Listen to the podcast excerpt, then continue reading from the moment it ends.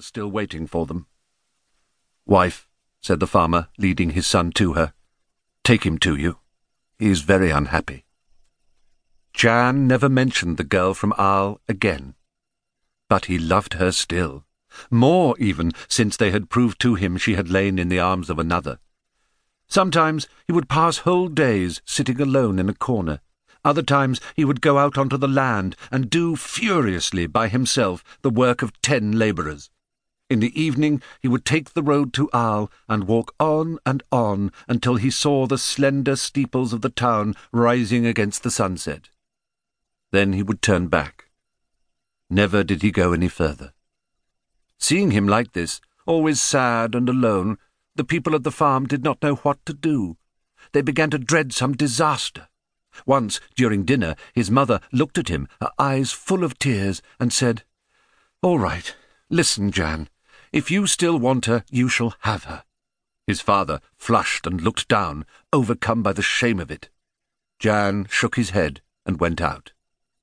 From that day, his attitude changed. He pretended to be always cheerful in order to reassure his parents.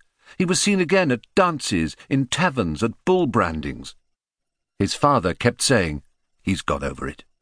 The mother still had her forebodings, and watched her boy more than ever. Jan slept with his younger brother, quite near the silkworm rearing house. The poor old woman had made a bed for herself next to their room. The silkworms might need her in the night. Then came the feast of St. Eloi, patron of farmers.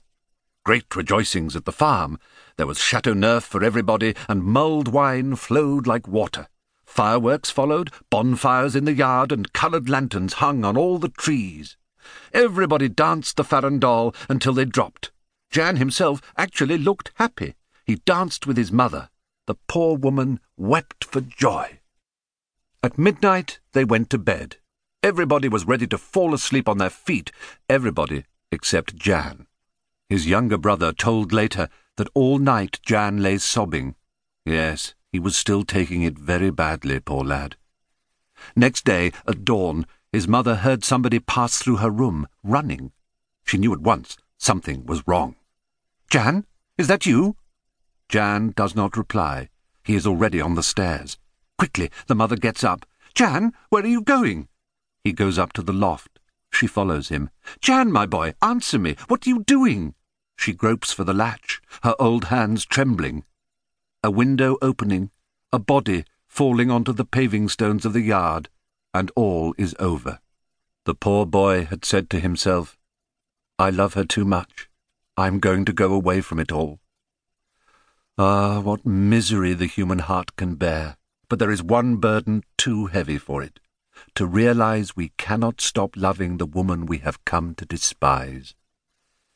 That morning, the people of the village wondered who was crying out so up at Estève's farm. There in the yard, in front of the dew-covered, blood-covered stone table, the mother, naked from her bed, was crying for her child, lying dead in her arms.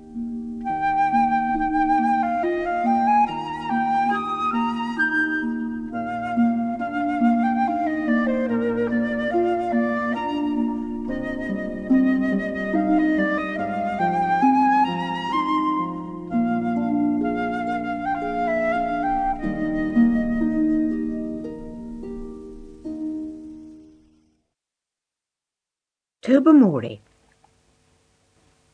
It was a chill, rain-washed afternoon of a late August day, that indefinite season when partridges are still in security or cold storage, and there is nothing to hunt, unless one is bounded on the north by the Bristol Channel, in which case one may lawfully gallop after fat red stags. Lady Blemley's house party was not bounded on the north by the Bristol Channel, Hence there was a full gathering of her guests round the tea-table on this particular afternoon, and in spite of the blankness of the season and the triteness of the occasion, there was no trace in the company of that fatigued restlessness which means a dread of the pianola and a subdued hankering for auction bridge. The undisguised, open-mouthed attention of the entire party was fixed on the homely negative personality of Mr. Cornelius.